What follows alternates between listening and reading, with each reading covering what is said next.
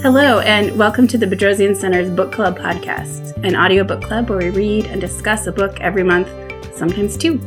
We read new and classic works, fiction and non, through lens of governance to really get at what it means to participate in our communities today. I am Aubrey Hicks, the executive director of the Bedrosian Center, and I think we're in for a really good conversation today. I think an important conversation. Uh, we've got great guests today, and we're covering a fascinating book about how people in power tend to essentialize anyone they deem as other, getting at the idea of what is normal and what is abnormal. We're discussing Alice Domurat Dreger's 2004 book, One of Us Conjoined Twins and the Future of Normal. With me to talk about the book are Liz Falletta. Can you tell our listeners a little bit about yourself? Hi, I'm Liz. Uh, I am faculty at the Price School. Uh, I teach design across disciplines to urban planning and uh, real estate development students. Thank you for joining us. And a new friend to the podcast, uh, Christine Beckman. Welcome. I'm so glad that you're here.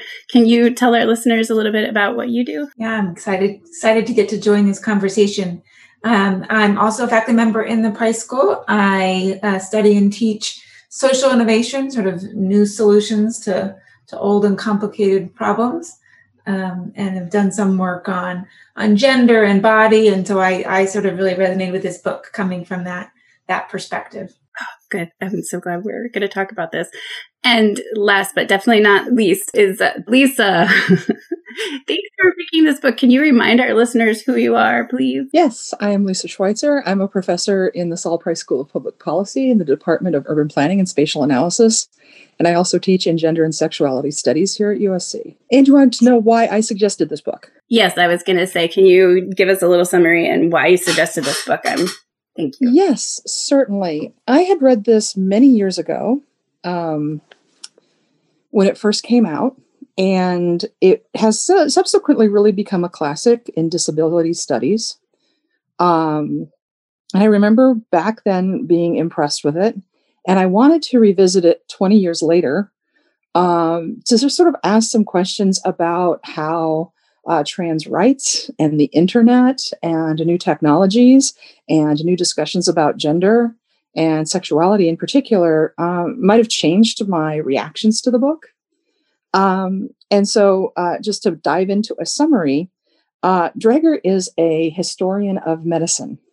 Um, and her dissertation uh, resulted in two very fine books, which are also considered to be pretty important books, uh, problematizing early on the um, medical establishment's uh, stigmatization of intersex uh, children. Uh, by defaulting to the notion that these children necessarily needed surgical interventions in order to become normal. Um, and boosted the evidence base that many of the children who go through these surgeries sort of come out on the other side not dreadfully happy with how they've been treated and what the results are. Um, and and and, having that be very interesting. Uh, from there, she moves into this work using a sort of a history and a discussion of the medical establishment's treatment of conjoined twins, wherein the same kind of assumptions going in um, tended to rule um, medical science and, and sort of culturally um, people's notion that uh, the children are born aberrant and need to be fixed in some way even though these surgeries are very dangerous. There are some chapters in here that I really do think stand up very well. I think that's a probably pretty much what we need to know. We can get into some of the particular cases if you like. I think we can do that as we go along, um, unless anybody disagrees with that. I sort of think as we um, start this conversation, and I think this conversation is about this very question, but um, when we say normal or abnormal, what is the assumption of what is a normal body? Yeah, I mean, she does a great job of posing, right, posing that. What's the difference between a, you know, a good life and a normal life? What's the difference between normal versus common? Like, so I mean, I like that, that, that she, she did that. One of the things I really liked about the book was that it really forces you to sort of tackle like, what, what is, yeah, what do we mean by normal? And just because it's common uh, doesn't mean it's actually the right way or the good way to be. And I thought that was a really prof- she makes a point in various ways over and over. And I thought it was a pretty powerful one.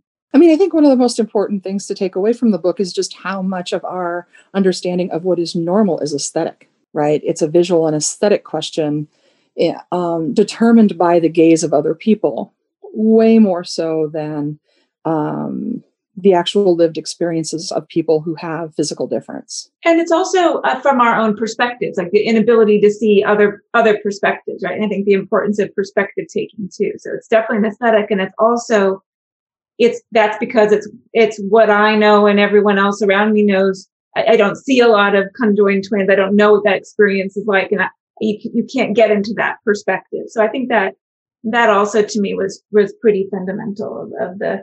And she does a you know she does a lot of stories and makes a lot of analogies, and I think it's all with the intent of trying to really encourage us to take the perspective that is unfamiliar. Yeah, and I, I really liked that she uh, you know, she was like, we all do this in various ways, um, you know, with our clothing and with how we um, project ourselves, and um, and it's a it's a continuum of normality as opposed to um, this either or difference. So I think um, all of those are really important, and I I, um, I think they get into one of this um, the really central ideas and um, behind all of the stories that she's sharing is this um, relationship between what we call disability, what we call normalcy, and power.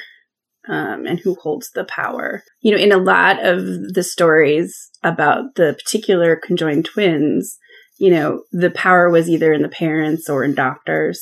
The power was always, except for I think one case really, in the hands of people who were not in, who couldn't actually be in that situation, or had never been in that situation, who were not ever conjoined twins.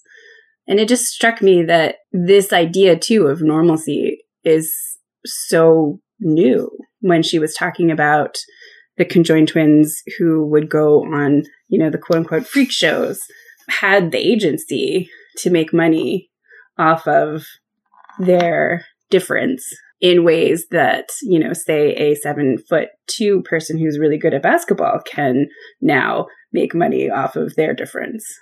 I don't know. What do you think about that idea of power and normalcy? Just to the point, Aubrey, of the, you know, that how his how it's changed over time in a way that is, you know, more disempowered the people uh, that that that are that are different rather than empowered them. I thought that was a really important point. And I think, you know, it's to this example of, you know, the freak shows and the, the ways of making money as a result of that abnormality. And really, she, she makes the point that, that that attention to it is not bad. What's bad is, you know, when we put shame and, and sort of a negative connotation to it. And she really, she talks about the curiosity that people had and, you know, wanting to go into these salons or parlors and sort of, you know, talk to the to the eight foot eight foot um, giant, um, and that was I thought was really important to, to that that um, you know a that we we disempowered people over time in the medical you know by by the right by medicalizing it and making it something more that we have to fix.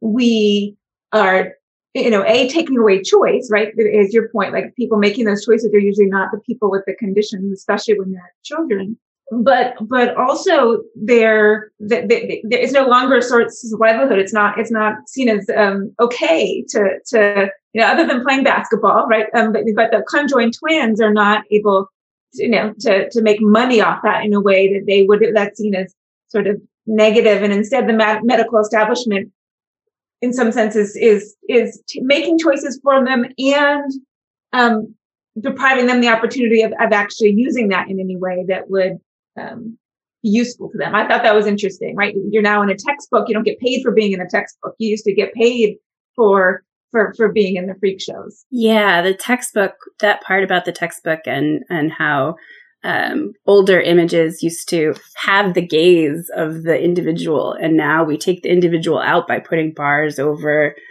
over the bits that would make perhaps a doctor uncomfortable. Well, that that help us reestablish their humanity, right? Like the eyes are covered, right, and they're naked. Whereas in the older images and the lithographs, they're dressed, right? And I mean, I think in some respects, those can be interpreted as, whoa, there's a person in full Victorian dress or Edwardian dress, I should probably be accurate, who has two heads. Oh my God, there's two. What, what, what, what? But I mean, at least with with having people put themselves on display to talk about their decisions, they were talking and it was interactive, right? Whereas now so many of these experiences are mediated, right? And they are, you know, the objects of scrutiny and the objects of journalism and the objects of science, right? In such a way that, you know, the discussion of sort of contemporary talk shows and how people who were on them you know generally found those to be much more positive experiences where you know even if somebody does have a question that's kind of none of their business or that's puerile or or even obnoxious they can at least speak to that. Yeah that section where she's talking about um, the talk shows today's talk shows being like freak shows that was really striking to me because you know there's always this sort of like oh those are lowbrow and trashy even. And yet when you think about what she's really saying is is you know these the medical establishment in which we have put a lot of respect and power into objectifies people. I mean it objectifies everyone. It objectifies you know women you know men black people conjoined twins. And yet the respect for the people who are actually speaking and trying to tell stories about people are, you know, not respected. I found that a really um, interesting dichotomy and made me question a lot of things. I mean, I, I sort of pushed back a little bit when I was reading the material on talk shows and thinking about reality TV shows based on people who have difference, right? Um, is that these are still very much mediated experiences for the vast majority of the people who are consuming them, right? They're edited, they're produced in a very specific way, right? They're marketed in a very specific way. So there's not still necessarily the notion um, that there's a fully realized human being, you know, capable of telling their own story in that way. And yet, again, for people who have participated in in these kinds of um, productions, you know, come out with varying levels of feelings, right? Different feelings about that, about those those activities, right? Some very much saying that it was a validating thing for to do, very much being able to connect with other people who have similar conditions, and then other people leaving going, yeah, that wasn't so good, right? Yeah, I think I think you're right, Lisa, about the mediation. I think I like Aubrey. I, I found that that section really challenged me a bit to think to think differently about those those talk shows. And, and, and i think you know to the extent that they're crafted for a to a shock value and people don't have control of that narrative it's problematic. But can i can i read one there's one quote in that section that i really liked. Um, and she's talking about you know the museums that we go to where you can see these anomalies and the casts of the conjoined twins or the giants.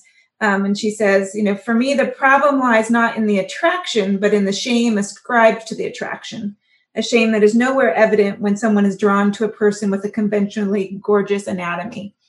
And I thought that was really, um, really striking, right? It's not that we aren't attracted to to to, to bodies, uh, right? Um, uh, but but it's that, that that attraction, that curiosity is turned into a feeling of shame. That's the problem. It's not the attraction itself um, I, I, thought that was, I liked that juxtaposition a lot. Yes. And I think it also, putting it in those words, she helped me think about why I've always been uncomfortable um, with things about uh, documentaries or books about conjoined twins. I think part of it is that I've never actually spoken to anyone who is a conjoined twin.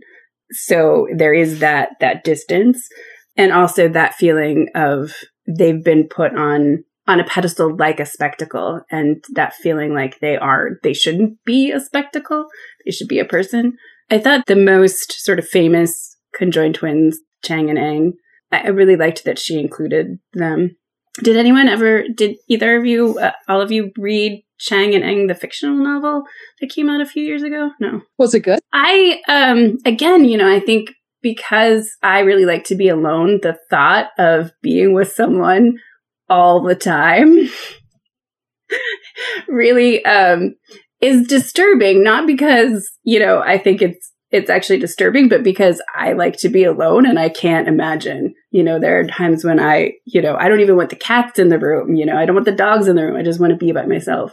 And that thought of never being able to. But I grew up not, you know, as a singleton, not as a, a conjoined twin. So um, my experience would be totally different if I had been born a different way. And and I think thinking in those terms really made me think about what was it that made me uncomfortable really love the Chang and Eng parts, just partially because I had not realized that they settled in North Carolina, which is where I'm from.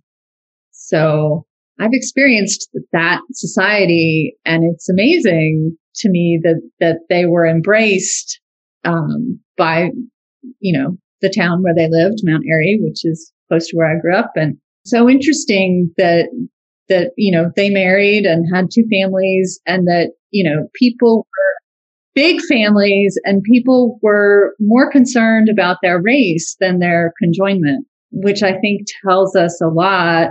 That just tells us a lot about that society and how that might have evolved into to how we think about this now. And how ideas of normalcy have changed too, that, you know, they were more concerned about race. And even, you know, as the, you know, the story when the great grandchildren get involved, that they didn't know because it was the the Chinese lineage that the family was sort of yeah, that they about. were so worried about. And I, I think too, just going back to to agency and and power, you know, they couldn't be separated. They didn't have that ability. And, and so, so the, weirdly, the lack of that choice meant that they had to, they had to go with this in a way that, that made sense for them because that was the only option. So, you know, in many ways, I think we have too many options today. So is agency part of what is being normal? Is being normal having agency? I think having agency makes a wider range of things seem normal for sure. Mm-hmm. Somebody with agency is not going to be self-conscious or as self-conscious. Well, that certainly goes to to the question of of choice. And do you, you know, that I mean, I thought it was fascinating that there was only one conjoined twin that had actually made a deliberate decision to try and become unjoined. That most conjoined chin, twins that had the choice continued to be together speaks both to the fact that it's not so you know in their experience it it wasn't it wasn't something they were chafing against and they were upset about but also to how rarely they're given the choice uh, that that someone else the medical establishment their parents um, especially I guess because the operations are oper- often happening very young. But at what age should you be given agency for for a decision that that that is that monumental, right? And especially given I was fascinated that the the measure of success is whether you live, right? Not the quality of the life that you have or what kind of ailments you have, right? But that just that you lived. That's that's enough to be called worthwhile and a success. Well, and that that often after separation, twins seemed more disabled than less. Um, like that things were missing. Yeah. And that sort of speaks, Lisa, to your earlier point about the intersex too, like that, that, that, that the, these surgeries are not, are not easy and they, they and they create uh, yeah, all sorts of um, these more more more disabilities, in, in, you know, which makes sense if you're sharing organs and all of a sudden you're having to try and live with one of those organs. Those organs aren't as strong, so they, you know, respiratory problems, heart problem, you know, it just uh, it was uh, also yeah striking. Yeah, I think earlier before we started recording, um, you were talking, Lisa, about how much has changed in the you know almost 20 years since so this book was up in 2004. I also think, you know, what I noticed was the the lack of the word ableism in the book and how much our um, our conversations about these ideas have a new and perhaps better language. But I think you were also talking about, you know, the the current discourse on trans and and when when children should be able to make that decision. One of the reasons why I wanted to revisit this is that this author has, at various points, um, butted heads with trans advocates over, um, you know, like when is a, and I mean, I think in some respects, there's a lot of misunderstanding that can happen around somebody when they're in online discussions in particular. And Uh, not being um, trans myself, I, I, only have a limited ability to really speak for um, the concerns here. Um, or you know, I'm not able to really adjudicate what's really transphobic and what isn't. But the the point of conflict really has to do with her um, assessment of like when surgeries are appropriate, right? And that she, in, you know, many, many, many, many times has affirmed um, gender reassignment and the decision to choose to do it, but just running into sort of those difficulties about, you know, how do you do you try to create a hard and fast rule about what a proper age for consent is? Again, running up against a similar problem, which is the sooner a person decides to reassign, the easier it is, right? The younger a person decides to take this on, like before puberty, right? Um, these kinds of surgical interventions can be a lot easier on the individual who undertakes them. With uh, you know the blowback of, of, with people going, no, they're too young to make this decision, et cetera, et cetera, et cetera, um, and with trans people legitimately saying, look, you know, these are children who are electing into um, which is very different from outside f- people who are not you deciding that you are a problem that needs to be solved right? Um, children readily readily identify their gender dysmorphia right and their body dysmorphia and their you know um, desire to take on um, different surgeries and modifications for their body but also right the real difficulty of really wanting to affirm people who really fall at all places on the the reassignment spectrum, right? Because many people will opt for partial right reassignment. Some people will just not conform and not undertake not undertake um, any surgery at all.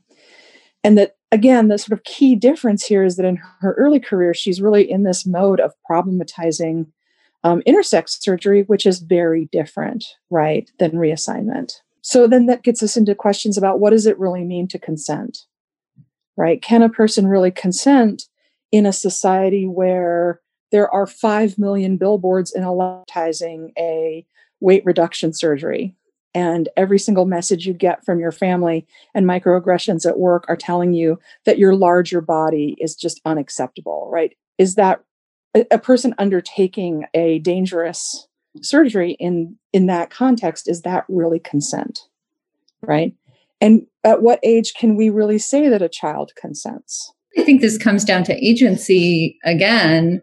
Um, like Lisa, your point with with uh, transgender children, it's often the children who are who are um, advocating for themselves in this way and insisting and and and really most of them remember it being this way from the beginning um, you know that they were uh, the wrong gender or or it you know certain things felt wrong and i think society and families, uh, you know, put these um, attitudes about normalcy on, you know, when that's put upon someone as opposed to coming from them. You know, I had surgery at 18 that I shouldn't have had, and I consented to it, but it wasn't what I wanted. It was what my mother wanted. So, yeah, I think one of my one of the questions that I wrote down was how do those in familiar or cultural power positions take away agency from those deemed abnormal. And in many ways, that can be, we can use the word abnormal pretty broadly. I mean, here she's, she's really talking about conjoined twins, but you know, how do, how do we take away agency from little girls? How do we take away agency from anyone that is not white male in in America and society particularly. Yeah, and she talked about the. I thought she she handled it pretty well. It was pretty um, sort of a little touchy. Like, so that this idea that we we really do want to value variation and we want to appreciate differences and and and I think she sort of sort of says that that's a good value. I, I at the abstract level, I'm all in favor. But the reality is, we live in a world where there is a hierarchy of what is seen as better or uh, uh, uh less good. And and for your child right and, and talking about conjoined twins you know if you're going to make the decision of, of saying yes it's great that you're different and and i applaud that you can't really ignore the context uh, in which in which that decision is being made where there are where there is hierarchy of, of what is seen as as normal and good. And i i thought that was you know worth pointing out that in the abstract yes we should we we embrace the the variety of people out there. And in the reality we how do you get beyond this sort of hierarchy and the fact that we are getting messages all the time about what is normal and what is good whether that's about girls or conjoined twins or whatever? I think that that it brought the point home like what, what it was like for people in these individual moments um, right when you're making decisions and how your values intersect with the reality of the world that we're living in. Yeah i think uh, her her little foray into um um there was a, a, a short section on now I'm forgetting what I was going to say. I forgot what I was going to say. Lisa, you were going to say something. you know, I don't think I was. I think I might have had maybe a fleeting look of relative intellect firing. uh, but I, I, I've got something. You know, I was thinking uh, when Christine was talking about a moment in one of my classes many years ago, many years ago, actually, I think maybe the first or second time I taught uh, my very first justice class. Um, there was an older woman in my class who um, was Sri Lankan, and she um, sort of talked about how she, when she was very young, uh, she was a young widow, and, and, again, she, again, being sort of other in this class, being much older than many of the other people in class, and she admitted that when she went on a job interview, she used a skin lightening product, mm. right? And um, I had a student confront me afterwards because I had intervened in the class discussion because I very much felt like her peers were. Um, I felt like the discussion was getting out of hand and that people were unfairly uh, getting on her, not because, you know, they aren't right and that the more people who accede to using skin lightening, it means, as, as Dreger points out, right, when we sort of normalize the things that we can kind of sneak in under the radar, um, it means that there is less variety in the world so that variety is never normalized, right? But at the same time, this was a woman who was a young widow with two kids trying to get a gosh darn job, right? like what what are you know in that instance right we've got the full pressure as christine points out of abstract notions about equality versus the hard brick wall of people needing to eat and provide for their kids and um, like i said uh, and a student who kind of said no that wasn't cool. You shouldn't have intervened. And to this day i still maintain that you know you don't one there's not much she can do about it after the fact. Two she trusted us with information that you know clearly still bothered her. And we had established the point that um, you know she didn't make the world that she was trying to survive in just like these parents didn't make the world that they want their children to try to flourish in um, and while it's a very good thing for us to sort of reflect and try to self-examine and to challenge these appearance hierarchies whenever we can um, the world is still the world right um, it's one of the cool things about the internet and i think i'll try if it's okay with you, Aubrey, I'll introduce a new topic. One of the things that's really been wonderful about the advent of the internet is the ability for people to speak for themselves, right? Much less mediated, much, you know, none of this reporting or little hero's journey stories about, you know, an, an autistic person who does this and this. Autistic people have YouTube channels with hundreds of thousands of followers speaking directly about their experiences for themselves um, and, and on the one hand that's that is one of those moments of where a person is using agency to educate and to help bring people into their world and really putting difference out there in a way that helps us understand that you know people come in many forms and you know many different kinds of, of, of ways of being that exist out there. On the other the internet's also a place where people are really pretty mean about that stuff. And it's also a place where disinformation thrives. And it's a place where um, you know uh, support groups for parents of autistic children can turn into discussions about what a terrible burden those kids are right? Um, so that you know obviously there are trade-offs in the world is that the world that we're living in in 2021 is really quite significantly different than the one that dreger's talking about. While yet those themes are still pretty important right? They're just mediated in different ways. Don't know if that was helpful or not, but it is. You know, um, I think one of the things I'm thinking about when you were talking, and it's more of a tangent as well, um, is this idea of certainty and uncertainty that I feel like is underlying a lot of this. I actually think it was underlying in the book that we talked about yesterday, Liz, um, Solutions and Other Problems. This idea that in American culture, we want things to be black and white. We want things to be certain or or we want things to be certain. We don't want things to be uncertain. Um, we want things to be right or wrong. We want there to be a right answer. And so much of this and so much about the idea of normalcy is that everyone is different. you know, so we can say we have this, this sort of median idea of what is normal as defined by culture. And yet there is no one who is that ideal. Um, we are all weird in our own ways. Yeah. We're all weirdos. No, I, I keep thinking of um, that Andrew Solomon book, uh, "Far from the Tree."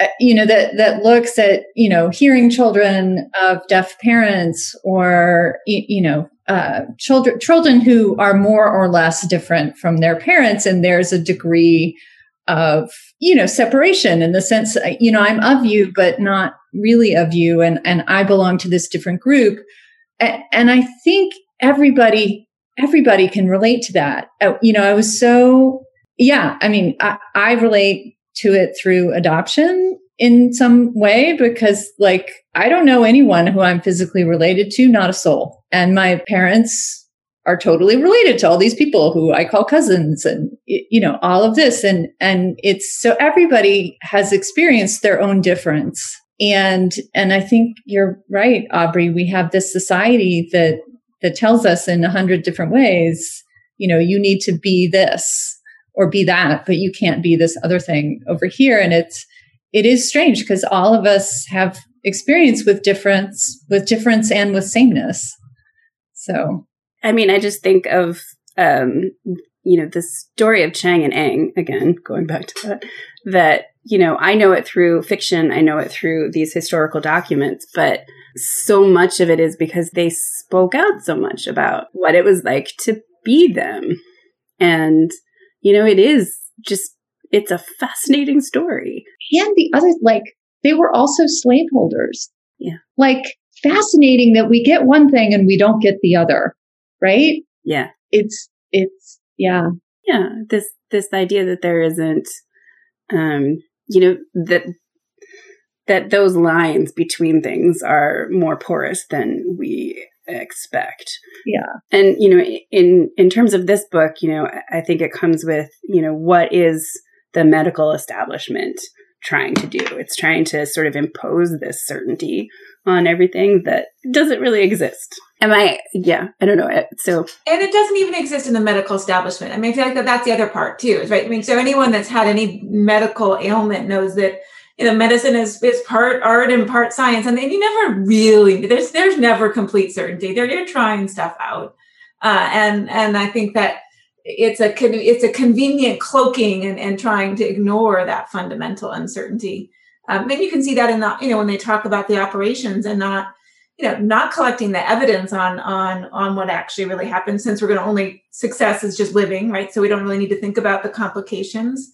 Um, and it just yeah, they, they, just there's a it's it, of course it's all uncertain, right? Life is uncertain, but medicine is uncertain too, and and that and they but but they they need to um, pretend that's not the case, which sort of goes back to that power dynamic that you talked about earlier, and really disempowering people to actually have information to actually make real choices about really complex things. I mean, that's the point of expertise, though, right? The the expert expert professions exist because there is a market to try to lower risk, right? And the future is a risky place, right? So that experts are supposed to be there in order to try to help people make decisions for better future states. Um, and admitting that, you know, we're always looking at the future through a glass darkly is a diminishment of the power of the professional, right? That's hard for people to accept, right? So I exist in a profession that goes sort of routinely gets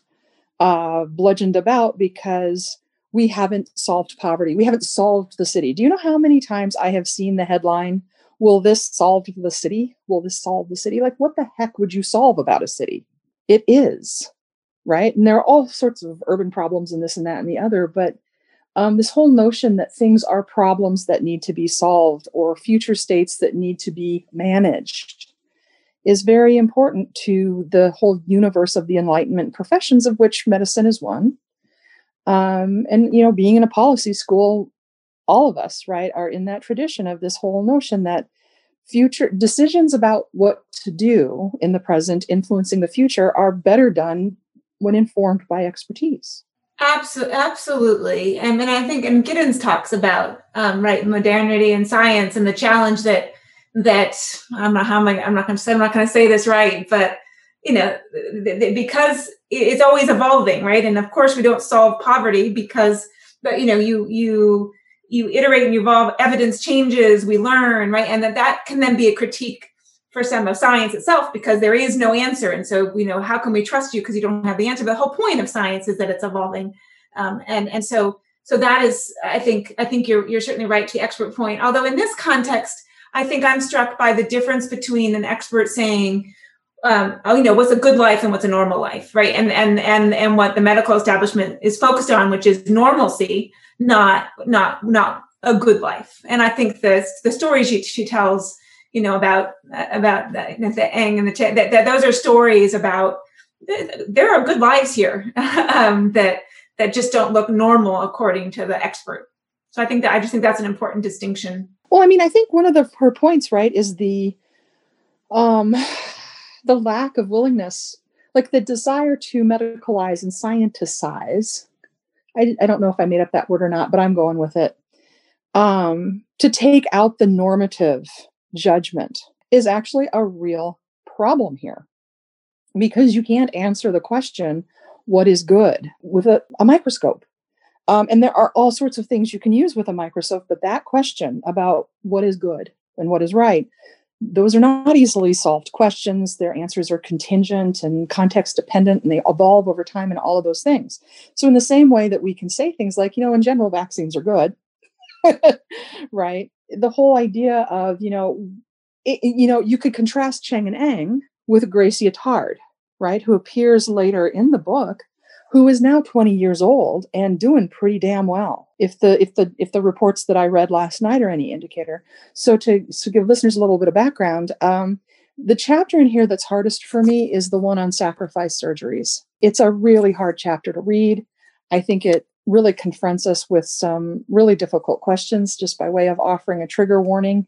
This is a discussion about euthanasia and the whole notion of uh, a surgery that is undertaken to save one twin when the other twin, uh, their body is is not viable on their own, but they are still a conscious entity. Um, this and I hate this term. It's not a quote unquote parasitic twin that has has largely vanished by the time uh, a baby is born. Um, I have a friend, for example, who's got a little twin on his ear, um, and it's just you know some a little extra flesh that's hanging onto the body. Sacrifice surgeries are are really about when you have two babies that really are babies, and only one of them can live. Right, if you undertake a surgery, and Gracie at Gracie and her sister was it Rosie? Is that her name? Yeah, Rosie. I think it's Rosie. Katie. I think it was Katie. Katie. Yeah, Katie. I'm so sorry. She didn't heard her name deserves to be there. And I, I went and revised. Re- it was Rosie, Rosie and Gracie, and, and it's one of the other twins that is a Katie. okay. Yeah. Well, my apologies. Um, There's lots of IEs. But you know, you know, she Gracie, you know, ended up being the beneficiary of a surgery. Um, it's not clear that they would have been able to survive together. And there's a lot of paternalism in this story right? A lot of things that, you know, people like me who usually want those decisions to rest with the patients and the families, there's a lot of moments where, you know, it's kind of a white knuckle discussion because ultimately we know the outcome's pretty pretty damn good. Right? I think that that story is so well told. I mean, so concisely, but all of the different, I mean, probably not all of, but so many different um, nuances that she she gives you the the parents not wanting to have the surgery partially because of fear that that neither twin would survive partially out of fear that they would that one would survive and they would have a, severely disabled child that they weren't sure that they could take care of well enough. The medical establishment that wanted to make the decision for the family. All of the lawyers and everyone who was involved all the ethicists at the hospital and um, just all of the people involved in that decision, none of them have ever been in that experience. Just as a note, I was right. It was Rosie. Good job, Lisa. But, you know, this is the thing, right? Is that, you know, what do you do in an ethical discussion? in that moment when you just don't know that Gracie's going to survive. Right. Um, and you have in fact killed one twin for the sake of for, for the sake of giving another a shot that doesn't work out versus the sort of hindsight that we four have in reading this book all these years later yeah she's still she's doing okay you know? And that's the thing that that expertise is really supposed to do for us right? Like it's so frustrating right? Because it's a it's a legitimate question is that these doctors really did have a lot of confidence that gracie that this was going to be how things went for gracie and it wasn't 100% certainly but they had a lot of confidence and they had a lot of knowledge that would lead them to that and you know in terms in fairness to um, Ms. Attard's parents, you know, they are in a context on Malta where there's not a lot of infrastructure for for people with disabilities, and they were also first time parents, mm-hmm. right? All first time parents are a little bit like, I don't know if I can do this, right? Especially when vis-a-vis an entire world going, oh my God, these kids aren't going to be normal. Oh my God, they're going to be so different. Oh my God, how will they live? Right? All the noise that surrounded these two new parents. Um, it, it really does get us into this whole idea of, well, you know, this was an instance where, you know, technical expertise was important and turned out to be right. And, you know, the author, um, very much at the end is still kind of going, ah. but I think, you know, that gets to, I think, a couple things.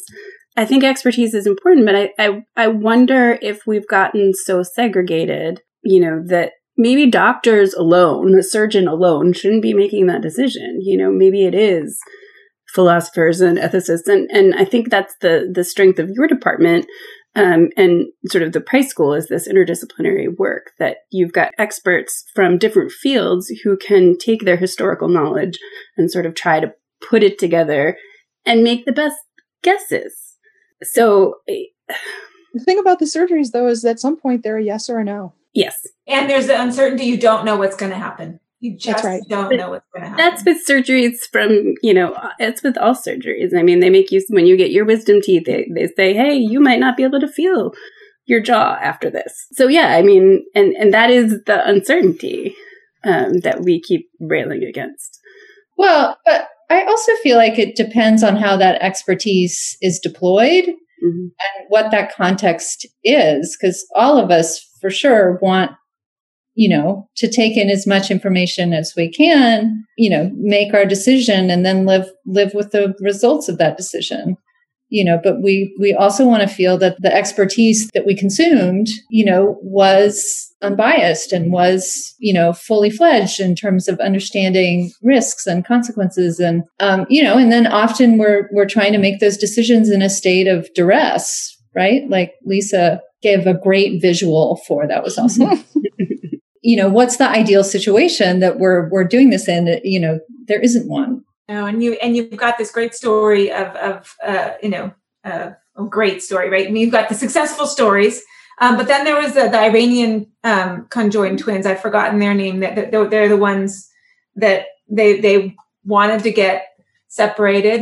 Um, I think I think they were 29, I think, and um, they both they both died and and and there i think the the question was whether the experts were sharing enough information like what were the incentives? Like so there there was a lot of underlying sort of question about the quality of the, that expert advice that of course we can point fingers at because we know it went badly. I guess to your point lisa like you know when, it goes really well it's easier to look back and be like oh my gosh that was a great medical decision. And when it doesn't you can look back and say oh you should have known better. You know I, how, how did you let them go ahead with this and that's again, you know, getting into, you know, what rights do people have? Because, you know, they were 29, one into one wanted to work in Tehran, one into wanted to stay where they were.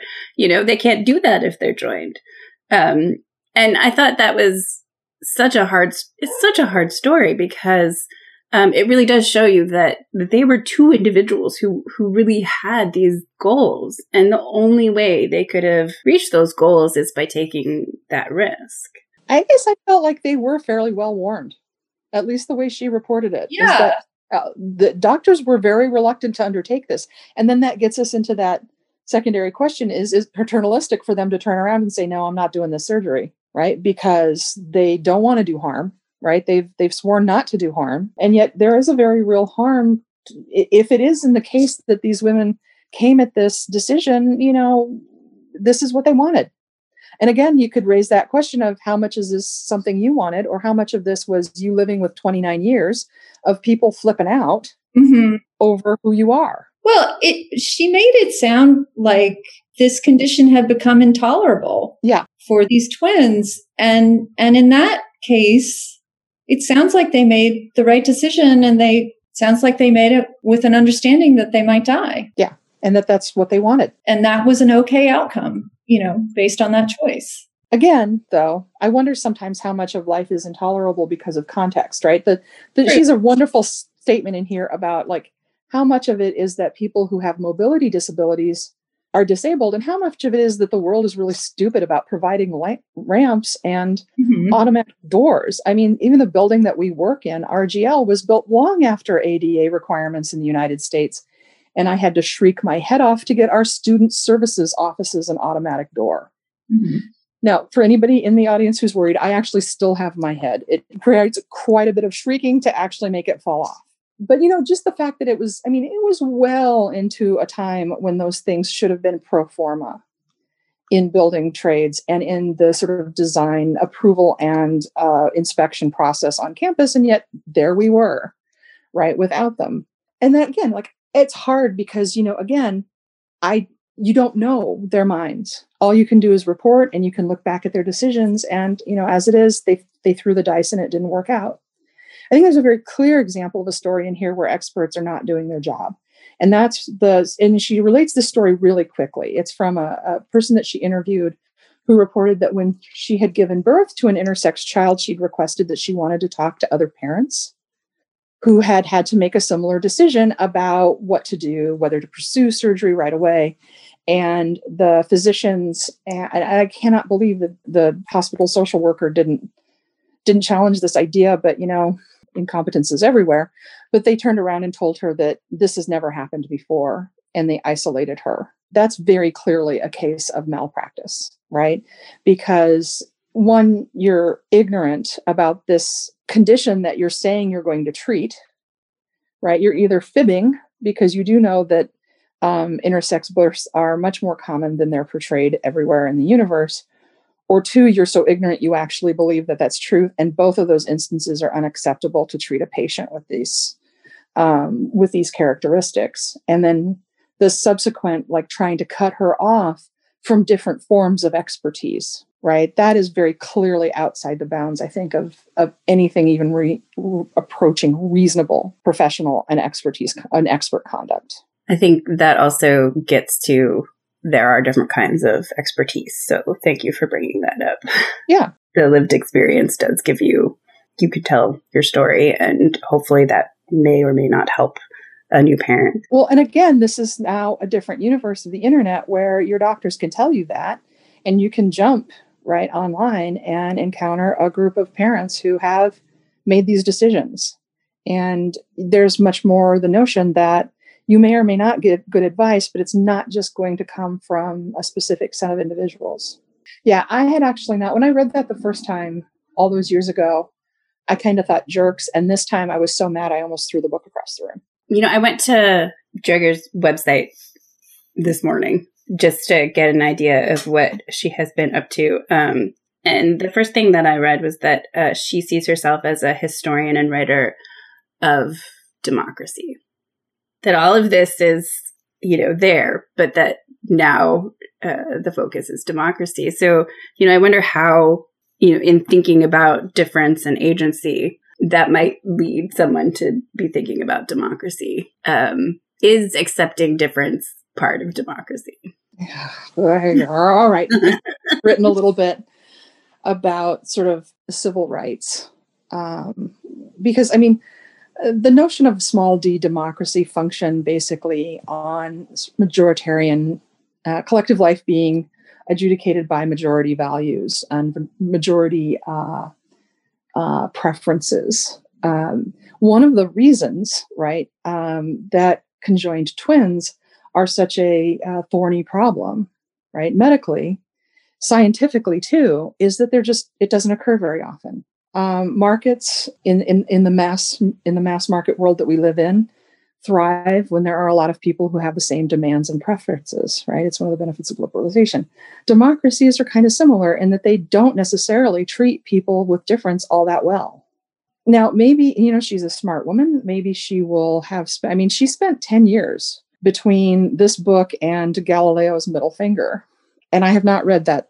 Said 10 years. Now, that's a lot of time where you could be reading a lot of political theory about democratic action and things like that you know so maybe she is stepping into a world of really thinking about what it means to be um, a small group in a pluralistic democratic world like many of the ostensibly western ostensibly liberal democracies or maybe she's just late in her career and she's pretty much retired and she does whatever the hell she wants now um, given that every relatively famous male economist seems to decide that they're an expert on politics late in their career, I'm actually not willing to give her any more crap than I am, you know, I'm going to give then then you know people said you know people are just like oh well Greg Mankiw is an expert on politics now and Milton Friedman's an expert on politics now and we're all just going to go with that. So I don't think we should be any harder on her than people are on them. Um, I just don't know, right? But I do know that this whole idea of of difference in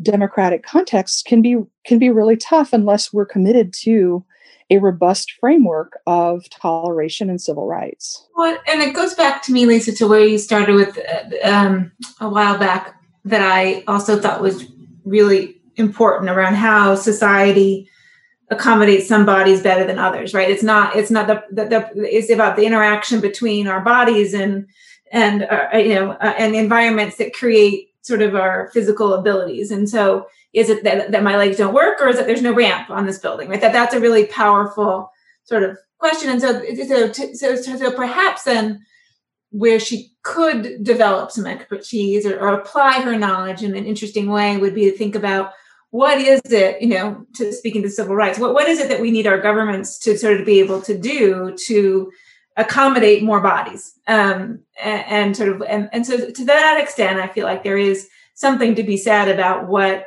what an institution needs to do in order to promote and and value a variety of bodies. So i think that, that, maybe it's too abstract but i could think of some expertise sort of in that domain. I mean, she sort of touches and then backs away from medical science's uh, difficulty dealing with race. And you know we are in a moment where you know what's passing for democracy in the united states is by any standard if it were another part of the world most political scientists would probably say that it's a troubled democracy right? It's a democracy that's lurching back and forth between uh, people who very much seem to have a shared vision of a multiracial pluralistic republic and people who are like no this is a white and christian nation. And that that kind of struggle is one in which the body right as it appears the body that's revered and treated as attractive or desirable the body that is deemed acceptable um, that question about how that fits into the into that question of which direction the whether the united states and other global you know big democracies like india might go that that's a that's an important question in there because it gets at to this whole idea of what is human, what who can have agency, whose pain and suffering counts, and whose doesn't. I don't think you can answer those those big questions without really thinking about how bodies uh, are treated in in those social systems, those social political systems that surround them. So maybe that's the avenue that she's going. You know, maybe she's a shameless opportunist who now knows that democratic theory is in some bad need of of innovation granted you know where we're at both in the united states and globally. I don't know. All i know is it makes my brain hurt thinking about it. It also makes my heart hurt thinking about it. Yeah. I mean i think we should really connect the dots here though more explicitly right? There's a real strong connection between the sort of conservative reactionary um, fascist i'm going to say it i don't care if people like it or not um, authoritarian populism represented in white supremacist political movements and the um, criminalization and derogation of trans bodies. There's a lot of really wonderful writing about this from women of color, uh, and so we we don't have to have and trans and trans people um, Fear of the Black Body by Sabrina Strings is an excellent book that talks about the uh, this the way in which um, fat phobia has, was centered essentially on reactions to Black women's bodies. Uh, I had actually about a year or so ago, I had a student in one, a wonderful student in one of my class, and I will actually hop off real quick here, see if I can find it. Um, so I want to make sure that we get the name right. Uh, um, a book called Captive Gender. Uh, Captive Genders, Trans Embodiment, and the Prison Industrial Complex. Oh, yeah. Um, it's a uh, edit, edited volume, and it's extremely good. Um, that talks about the connection between um, criminalization and uh, sort of popular criminalization of, of trans bodies. Hmm. Also, my grandmother's hands. Have has anybody read that? Christine, I know you're reading it, but just ha- with a trauma focused understanding of black bodies versus white bodies. Well, you know, I think um, one of the things that she doesn't really get, I mean, she, it's there, um, but I don't know that she says it explicitly. Is is the the trauma that so many of these um, intersex and conjoined twins have later in life because of what was sort of done to their bodies. So let's let's go back to the the title for just a little bit. You know, she says conjoined twins and the future of normal. So if you could give a definition, your ideal definition of the future of normal, what might it be? you know, again, prognosticating about the future, like would this be a utopian or would this be what I think might actually happen or what? Um, I think you can tell us both if you have those answers. You know, I really like a, a topic that one of my students brought to class last fall. Um, she's interested in being a doctor and she talked about body neutrality. Mm. And um, instead of just sort of knee jerk body positivity or much more common, I think, is just the whole notion that people's bodies as they are in the moment are a problem to be solved in some way.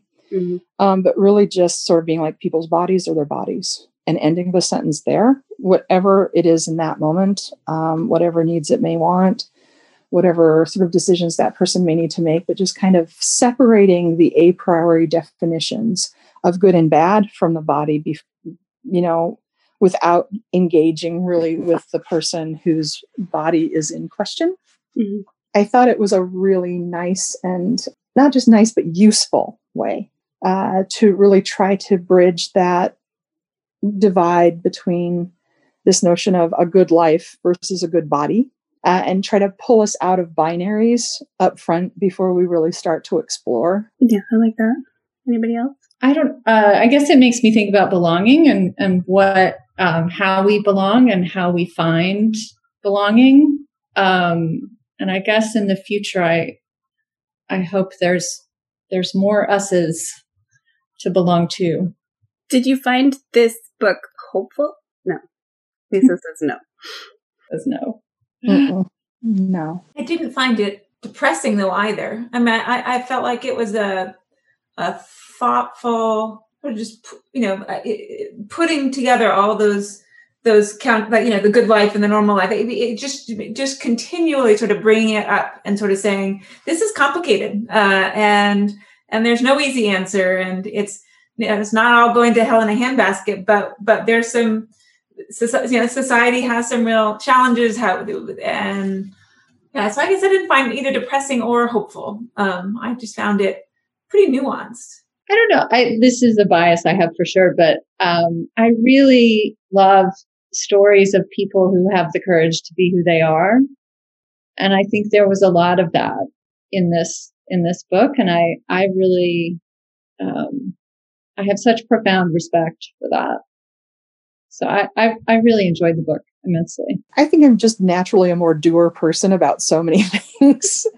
um, that I'm a little bit like Eeyore with so many things, but I'm really frustrated with how little really has changed uh, with regard to the treatment of intersex children in these two decades. Mm-hmm. I mean, it just, this is the thing, right? Is whenever there are these, for every sort of moment we might be able to sort of point to as being able to show the existence of that pluralism and and the sort of lots of places to belong that that Liz is pointing us to. There are also these really revanchist gender practices that are real really problematic. right?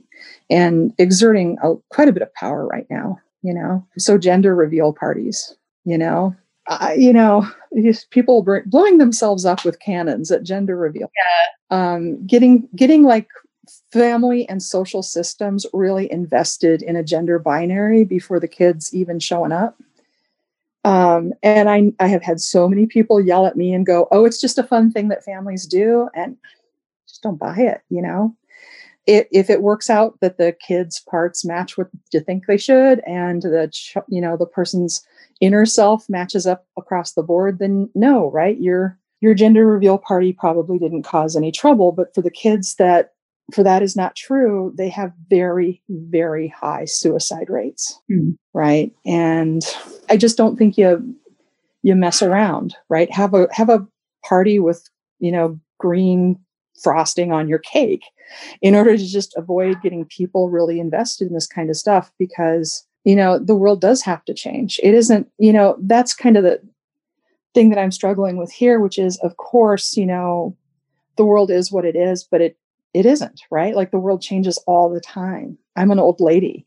Do you know how many, many, many undergraduate essays on marijuana legalization I have read before any of the states even tried it? And back when I was their age, it was it was never going to happen, right? People assured me the world does change, but it doesn't change unless we nudge it, right? And that takes work and it takes time and it takes organizing, and all those things are hard. You know, they're time consuming and intense. You know, so you know, I, I see that dourness, but I sort of wonder if just the fact that there are more conversations, that this book is still in print, that there are more trans folks on television, that um, I'm trying to think of intersex, you know, Middlesex was a, a bestseller, uh, Ministry of Utmost Happiness was a bestseller. So the more people are exposed, the more we can change our institutions. And it, and it is so hard. I mean, and, and not that, not that, not that, that, that, that we just give in to that, but I, mm-hmm. you know, I think it's, you know, she talks about in here about individualism and sort of the, in, uh, the, the ingrained nature, like how we just, we think about this as individuals. We don't think about this. We don't think about the us. It's like we think we don't think about the collective. We think about the individuals. We we think about the categories. We sense make by putting people into buckets. Like these are um, we, we have to keep pushing back on them and I'm certainly all for, or for for continuing to organize that and we do see progress but I think I think the frustration is because I don't feel like we push back on that individualism piece and on on the on the I versus the us piece enough and and and and that I think keeps us stuck mm-hmm. uh, in this loop where you don't change society enough you just change the people yeah, I mean, I think that's one of the central questions that you know we're seeing in polarization. You know, what is, what are we what is our duty to each other. So it looks like we're getting down to the wire. So uh, we have a couple of questions at the end. Um, did you like the book? I'm sensing it's a yes. I liked it both times that I read it. I did too. Um, and I liked the way I know this is going to stay in my brain, sort of in the back, sort of asking questions. I think that's a sign of a great book. Who should read this book? Or because it's from 2004, is there a different book that you would recommend instead? Hmm. I sort of think anyone uh, in undergraduate work wanting to do pre med, I think this is a, a good, thoughtful look at the nuances that you might have and that you should think about going into that field. There are a lot of good books yeah. in the decades subsequent right. on sort of theorizing the body and bioethics and gender are any of them as well written as this one. That to me is the killer because sometimes I kind of grit my little teeth and be like, you know, this could be a couple articles. Um, but I think that would, one, it wouldn't have had the impact that it did. And it's an awfully approachable book mm. to what are awfully difficult ethical problems. And she really doesn't, she's not a pedant here. She's not trying to get people to think about consequentialism versus deontology you know but she is sort of confronting us with that you know problem in this very real way. And so it's so well constructed. It'd be really nice if there were a new edition i think too she personalizes these things in a way that really helps us all see ourselves and see people we know. And i think that's really essential for us to grapple with all of these issues. Agreed. And, and add to that the narrative and the story and, and sort of the, that she does a really, sometimes it's a little heavy handed. Um, but, but most of the time I felt like those stories were just, they're, they're, they're like you said, they're going to sort of stick in the back of my head, right? You're going to, and, and they're going to help you sort of think about normal, uh, in a really different, in a different way. You know, um, the book that this reminds me of is another one of my favorites in the bioethic universe. And it's because they have shared themes about like what the role of expertise is. And that's Anne Fadiman's book, The Spirit Catches You and You Fall Down, um, which I think was in the, I think it's an old book now. I think it's late 1990s but I think those themes of just asking those questions um, beyond gender and all the things that I've sort of pushed our discussion to talk about, about like what role expertise plays in the care of individuals, that perspective in this book is still really germane and really salient. And I also recommend Fadiman's book if you're interested in those kinds of themes. Um, in terms of who should read it, it certainly belongs, something like this belongs in an undergraduate class in, in some sort of bioethics module for students who do want to become doctors. I think it's hard for people to generalize to expertise more generally in more generalize more generally in the way that I did going from my profession to professions in general but the whole notion about like what epistemologies and expertises should be allowed in our deliberations about what to do is a hardy perennial in all the policy contexts and all the institutional contexts of care that we would want to you know that, that are important to our everyday lives. Anyway. Did you have a favorite line or passage or chapter? But mine is not eh, my favorite line actually had nothing to do with the substance of the book. It just made me laugh out loud she was talking about how um, you know, the majority of people that are conjoined that they have not expressed the sensation of being overly confined or horribly dependent or physically trapped or unwillingly chained to others but that the people that she has heard that from are um, present day californians living in the midwest.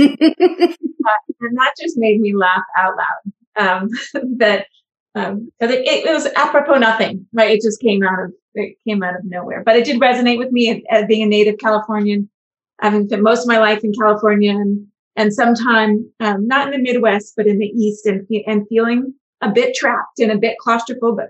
Uh, that that uh, resonated with me. the native Midwesterner in me resents this. it was a it was a very funny line, and I actually was dead shocked that the editor let her keep it mm. because Harvard University Press is not famous for its scholarly funny books. um, it is, however, Harvard University Press is, however, very good about keeping books like this into print, in print that have had a lot of impact and not just cycling them out. I actually am deeply envious of how well she writes. Mm. I am one of those people who believes we need more historians in policy schools simply because somebody in this place should be a halfway decent writer. Um, and that's something that historians are often expected to be the line that I really marked as just being exceptional, again, was also funny because it involved wordplay. Mm-hmm. But if questions, it, it happens on page 144. But if questions about the degree to which medical professions should be adjudicating issues of social identity are not new, they certainly have greater urgency today, for it is getting harder and harder to draw a basic philosophical distinction between the clinic and clinique, the latter being the medical and healthy sounding line of extremely expensive skincare proto, which I thought was a really nice insight and also was just a really nice line. Mm-hmm. Liz, did you have a favorite line? No, I did. I I read this immediately upon receiving it, and um, that was a couple months ago. So yeah. appreciate all the historic images. I thought actually that was um, the images really supported and expanded the text in a way that I think a lot of times images don't. Uh, Dreger, if you are listening to this, you have no idea how high praise this is because never says this ever. There is many an extremely scarred undergraduate whose PowerPoint presentation got well deserved criticism. oh, PowerPoints. You know, that's an interesting thing, Liz, too, because um, we don't normally have books with illustrations on the podcast. And this month we had two books. Yeah, that's true. that's true. I would echo that. Actually, uh, you know, for a book that's written for a popular art um, audience, the academic citation is extremely good and very thorough and very careful. Mm-hmm. And yeah, Liz is right. There are I love pictures in books, and I love picture books. I have no aspirations to seem all that smart here, but there are a lot of books that we get in histories that are just kind of there because they're interesting or they help bring a context to life. And um, here she's really using those photographs and drawings as evidence in extremely useful ways. Yeah. to change the topic from um, favorite lines, my favorite line is in the very last page. And she says, I recently looked up, recently would have been in the early 2000s, so it's recent. Um, I recently looked up the definition of individuality and learned that there is an archaic meaning of the term indivisibility. And that got me thinking about democracy and everything that we've been through these last few years and just the whole world. And yeah, I really love her writing. So thank you for choosing this book. It was a really good conversation that I've enjoyed. So before we do the outro, are you reading anything now that you might recommend or that you've just started? That was Lisa's question. oh, I was trying to be polite. I just finished reading Mexican Gothic for my book club which is a very scary sort of feminist horror book. Very yellow wallpapery. yeah, I, I, I don't know that I would. Uh, it was, it, you know, there's a thing about book clubs, right? You don't pick the books that you read; you read what someone else picks. And I couldn't read it at night; it was too scary. I'm not. A, I'm not a big horror person.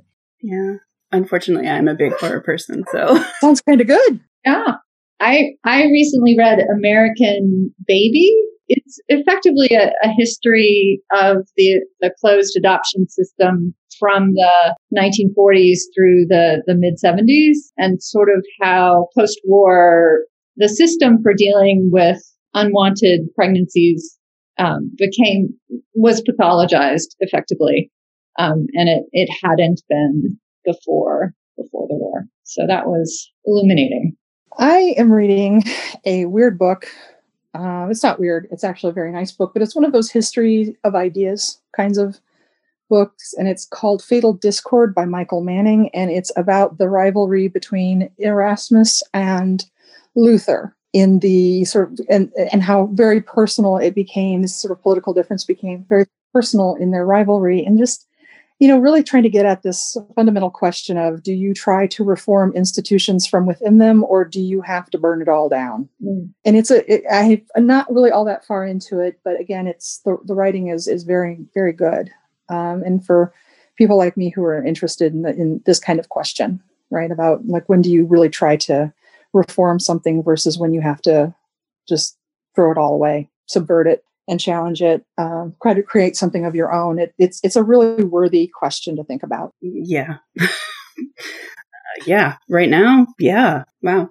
Uh, I'm going to make the same recommendation that I made um, in our other podcast this month. Um, I am listening to the audiobook version of the book Daisy Jones and the Six. Uh-huh. I read that for my book club too. Did you read it or so you read the book? I read it. I read it. I did not listen to that one. Sometimes I listen to them. Yeah. So I don't know that I would have like really loved reading this book, but um listening to it and all the actors and mm. it's a lot of fun. I mean, it's just fun. I'm not learning anything new. It's it's but it's a lot of fun.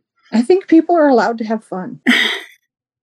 we need that. Yeah. These days, especially. Yes. So, um, thank you. Thank you all for uh, reading the book and talking with us today. So, thank you, Christine. Thank you, Liz. Thank you, Lisa. And a big thank you to our listeners. We hope that you, our fellow book lovers, are getting something out of what we're doing.